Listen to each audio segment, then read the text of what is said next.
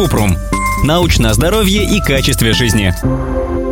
Говорят, что мясо высшего сорта, без прожилок, кожи, не такое полезное. Дескать, в соединительной ткани есть коллаген и всякое такое. Стоит ли, исходя из этих соображений, есть, например, кожу от курицы? Кратко. Нет исследований, которые доказывают, что кожа и прожилки в мясе содержат полезные вещества, и их нужно обязательно есть. Постное мясо полезнее, поэтому, если вы придерживаетесь здорового питания, лучше выбирать нежирные части туши и перед приготовлением срезать жир и кожу. То же самое касается курицы и индейки.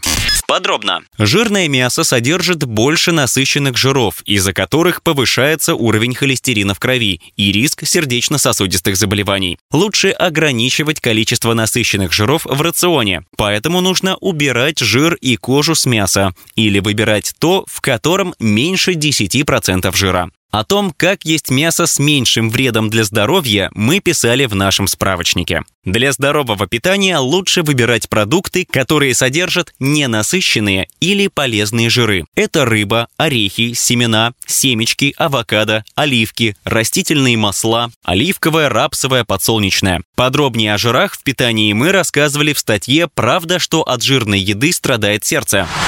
Ссылки на источники в описании подкаста. Подписывайтесь на подкаст Купрум, ставьте звездочки, оставляйте комментарии и заглядывайте на наш сайт kuprum.media. Еще больше проверенной медицины в нашем подкасте без шапки. Врачи и ученые, которым мы доверяем, отвечают на самые каверзные вопросы о здоровье. До встречи!